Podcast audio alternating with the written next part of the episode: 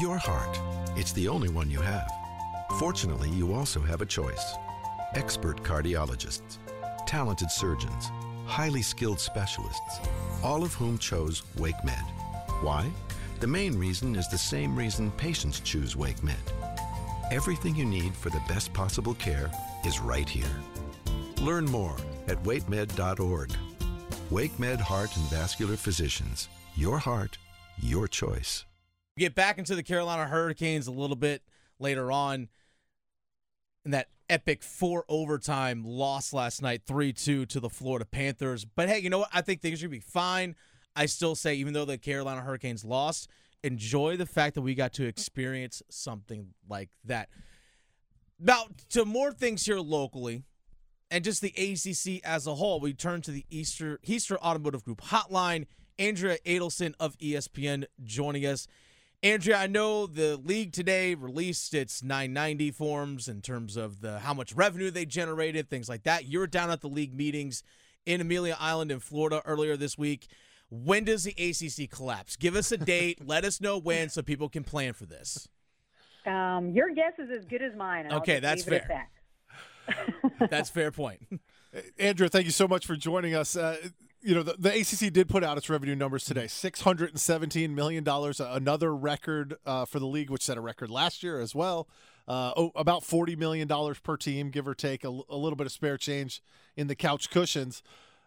But it's just not enough. I, I, it's sad that, you know, uh, uh every year they set a, a, a, record for the amount of revenue that they pull in, but the SEC also sets a record, and the Big Ten also sets a record. You you were down there in Amelia Island. Can, can you get a sense of the worry is not necessarily right now where they're eight to maybe 10 million behind these other schools, but two or three years down the line when these TV deals for the SEC and the Big Ten kick in, they may be 30 to 40 million dollars behind. Yeah, and this is not a new story, as you guys know, right? I mean, being behind in revenue is something that the ACC has dealt with for years and years. The issue is that that gap is going to grow, and they've been able to be competitive across the board in all their sports, despite the revenue gap as it exists right now. The ACC continually leads conferences every year in total amount of championships won. Mm-hmm. The bottom line is football, right? Because football brings in the money, and football is what gets you uh, entry into the university, so to speak, uh, when it comes to name recognition and all that extra good stuff. And so the fear and concern is that a 30 to 40 million dollar revenue gap compounded every year. It's not just 30 to 40 million dollars for a year. Every single year you're going to be behind by that much. So it's 30 million, 90 million, 120 million. That is going to make your football programs far less competitive. Mm-hmm. Uh, and then when that happens, that has an effect when you want to renegotiate your television contract or ask your television partners more money. It also has an effect on retaining your assistant coaches, your head coaches, uh, your players. We've already seen the ACC lose players to other programs that are offering uh, better booster collective NIL deals. Um, and then what if players become employees uh, how are you competitive in that space if you continue to be 30 to 40 million dollars behind? So I understand the concern from the administrators across the league about what is this going to look like once this gap grows. I think they've done a really good job of mitigating it in a lot of ways. Um, but I'm not sure you can continue to mitigate it the way the ACC and its more relevant football programs have uh, when that gap doubles and triples in size. Yeah, when when you're East Carolina and you see the numbers of UNC and NC State, you're you're in you're in envy. Mm-hmm. But when you're Florida State and you look at the numbers of Florida, you say, wait a second, that, these are our rivals. If you're Clemson and you see South Carolina, you say, how are we going to compete? That's the team that we have to beat year in and year out. How are we going to compete? When they left the meetings this week, they seemed to be this uh, kumbaya moment, at least of of at least publicly, that hey, we're we'll stop bad mouthing each other here for a bit. Um, but behind the scenes, it, it seems like they know the first person that can get out of the ACC and get into the SEC or into the Big Ten is going to jump. Well, um, I'm sure that feels like a reality in the Pac 12 and probably the Big 12 as mm-hmm. well, right? I mean, when you continue to look at where the money is, um, you would be silly not to study what your available options could potentially be. And I know there was a lot made this week about seven schools in particular. Just about every ACC school has had their lawyers in Greensboro take a look at the grant of rights, right? I mean, how could you not, considering the situation the league is in? They have a contract right now that runs through 2036.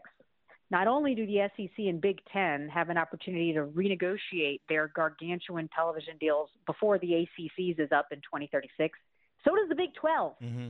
And that's another concern for a program like Florida State, uh, which does not want UCF to end up with more money than what they have. Um, so, you know, and I'm sure Miami feels the same way, right? So it's not just that you're tied together in this contract for the next 13 years. It's that other conferences are going to have the opportunity to renegotiate and get even more money on top of what they've already um, signed on to, uh, while the ACC, you know, remains where it is. Now, I'm not saying it's always going to be like this for the ACC. There will be opportunities. There are look-in windows throughout the course of this contract with a television partner, and obviously I work for ESPN, but I am not privy to any of those television discussions. I'm not in the room. There's a clear separation between those of us working at ESPN.com uh, and our friends over on the television side. So I have no inside information here. Um, and I want to be clear on that. Um, but I do know that there are look in windows that are assigned periodically for the two sides to come to the table, take a look at the contract. Do we want to make changes? Is it worth adding some money? They had one when Jim Phillips became the commissioner. And so we've been writing about this story for the last two years. Um, and ESPN was good with where they are because their biggest football friends, uh, brands in the ACC are not holding up their end of the bargain, right? True. So if those football brands start winning, Florida State looks like they're positioned to start winning. Miami's pouring a ton of money into their program with Mario Cristobal. If they start winning, and the ACC has two to three to four teams in the mix for a playoff berth in an expanded playoff. When the next look in window comes around, potentially things could change. I'm not saying yes or no, but there are going to be opportunities to continue to sit down with ESPN and, and look at what this contract looks like. But I think the fear and the panic is if there's another wave of expansion uh, that the biggest brands across the country mm-hmm. that are not already in the SEC and the Big Ten are going to be looking for a way to get in.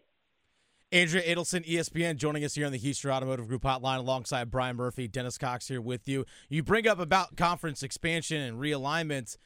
Now, I know a lot of schools, for example, might want to go to the to the conferences that have more money, but they also have to invite you in. It's a two-way street, right.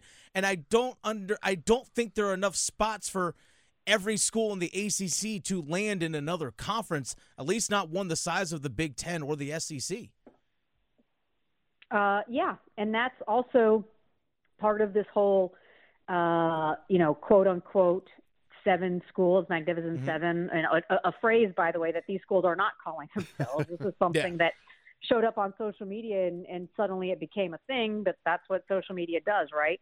Now, the fact of the matter is, if if those seven schools were trying to orchestrate something all on their own, a there's nowhere for them to go right now. No.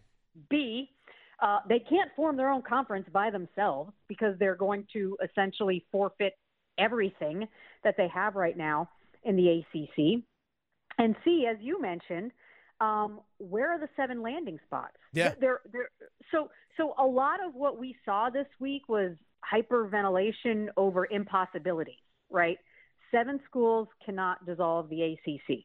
Why would they do that? Yeah. One athletic director called us called the idea completely absurd. Like th- th- there is nothing in it for them right now without an invitation to go somewhere else. Okay.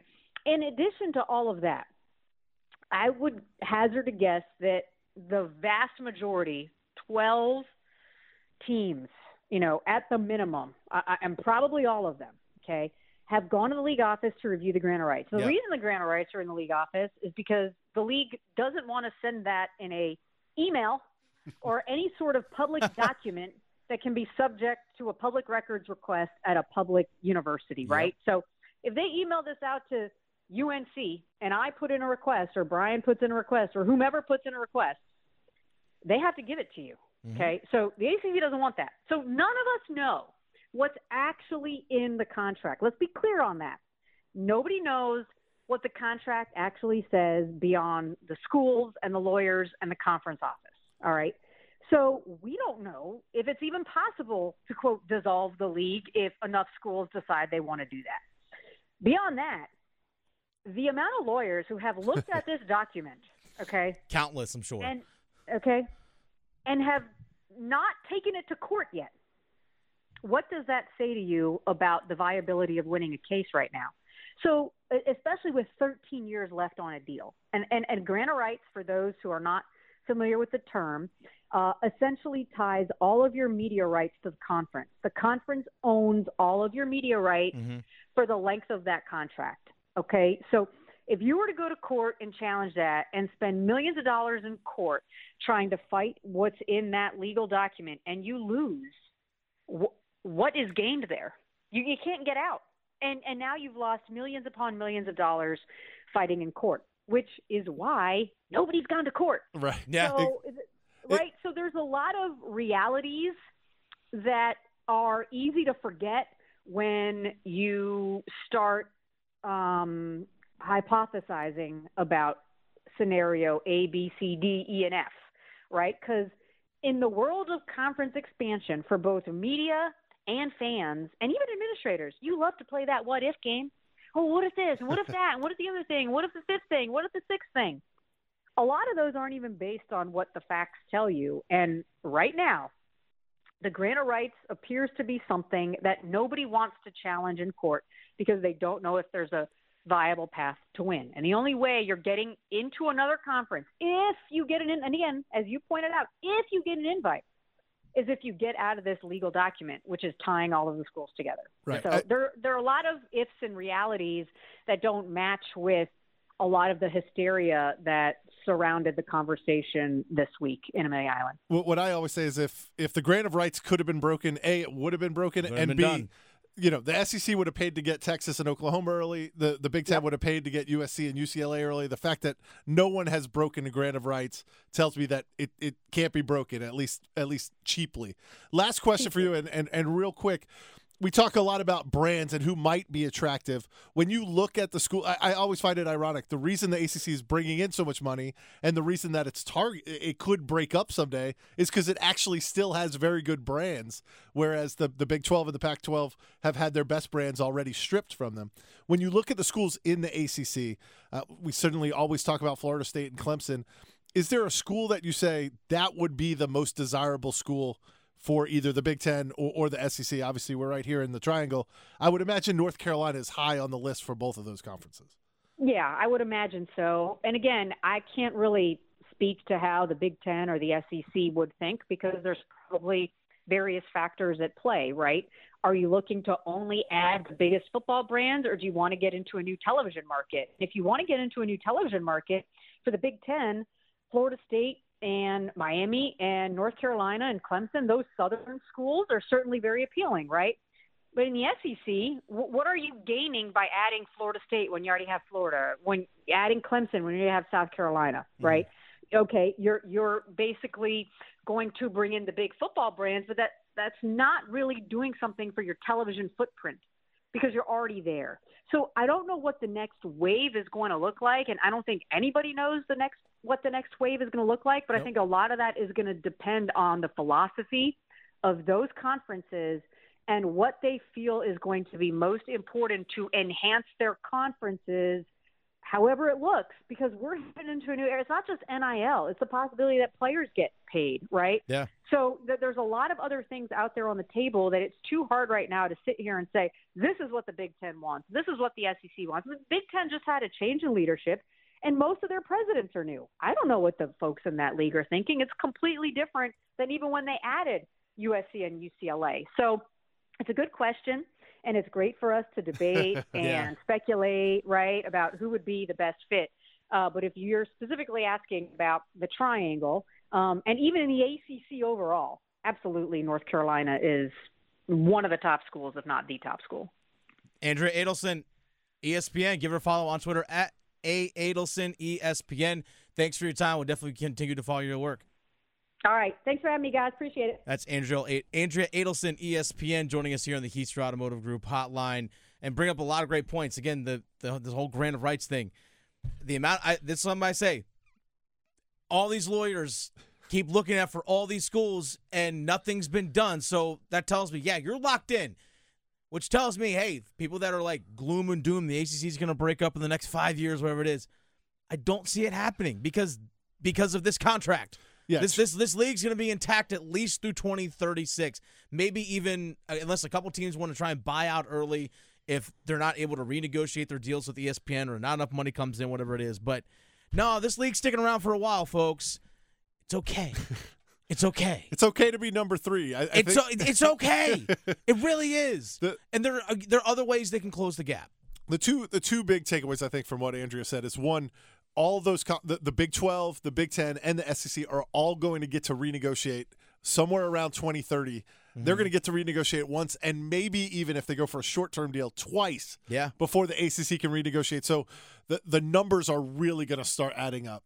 The second thing I would say, uh, as as it relates to North Carolina, North Carolina, tenth most populous state in the union, the largest state that is not does not have a school in the SEC or the Big Ten. Yeah. So moving forward, North Carolina is the largest state population wise Mm-hmm. that does not have a school in the SEC or the Big Ten. Something to keep in mind when we hear about all these rumors about where schools might be going. Okay. Well, North Carolina's ACC country. So in my mind, let's keep it that way. In my mind, let's keep it that way. But the the money, the money, Yeah, the money. boy, yeah, money, money, money. Money, money, money. I mean, money, if money, if you're in North Carolina and you see Northwestern is making eighty five million dollars a year from the conference, and you and you know and or Vanderbilt is making eighty five million and you're making forty million or forty five million, that that compounds. It compounds in ten years. That's that's four hundred million dollars. yeah, but when's the last time those schools were competitive with North Carolina? That's Exactly. that, and that's the other point, right? Can you can you still win a title? Look who was in the Final Four this year. Yeah, exactly. Another great point. Look who's in the Final Four. We had San Diego State, FAU, UConn, and Miami. Who's the only one from a big conference there? Miami. So, wh- why are we complaining? Yeah, but But- well, look at who wins the football national championship. Clemson's won them. That's true. Clemson's been there. and, and the gap is not that big right now. We're talking eight to ten million dollars per school difference Yeah. right now. What they're worried about is when is in two years it becomes thirty and forty million dollar gaps, and then when the expanded college football playoff kicks in and and the SEC gets four teams in that, and the Big Ten gets four teams in that, and they're bringing home three or four or five times what the ACC is bringing home from from the expanded college football playoff. It it starts to compound upon itself. Thank you for listening to the Best of the Drive podcast. I'm Tim Donnelly here with Coach Pete D'Arruda, America's wealth coach and best-selling author. Coach, one of the big questions I always hear is, do I have enough money to retire? Well, maybe, maybe not. The most important thing is you have lifetime income you can never outlive. We'll design that plan for the next 10 people who call. No cost or obligation. Put yourself in control of retirement. Call 800-691-3215. You can also text Tim to 600-700. That's T-I-M to 600-700. You'll hear from Coach Pete and the Capital Financial Advisory Group. Uh, by the way, uh, real quick, breaking news, uh, Graham. If we can hit the the breaking news sound here, real fast.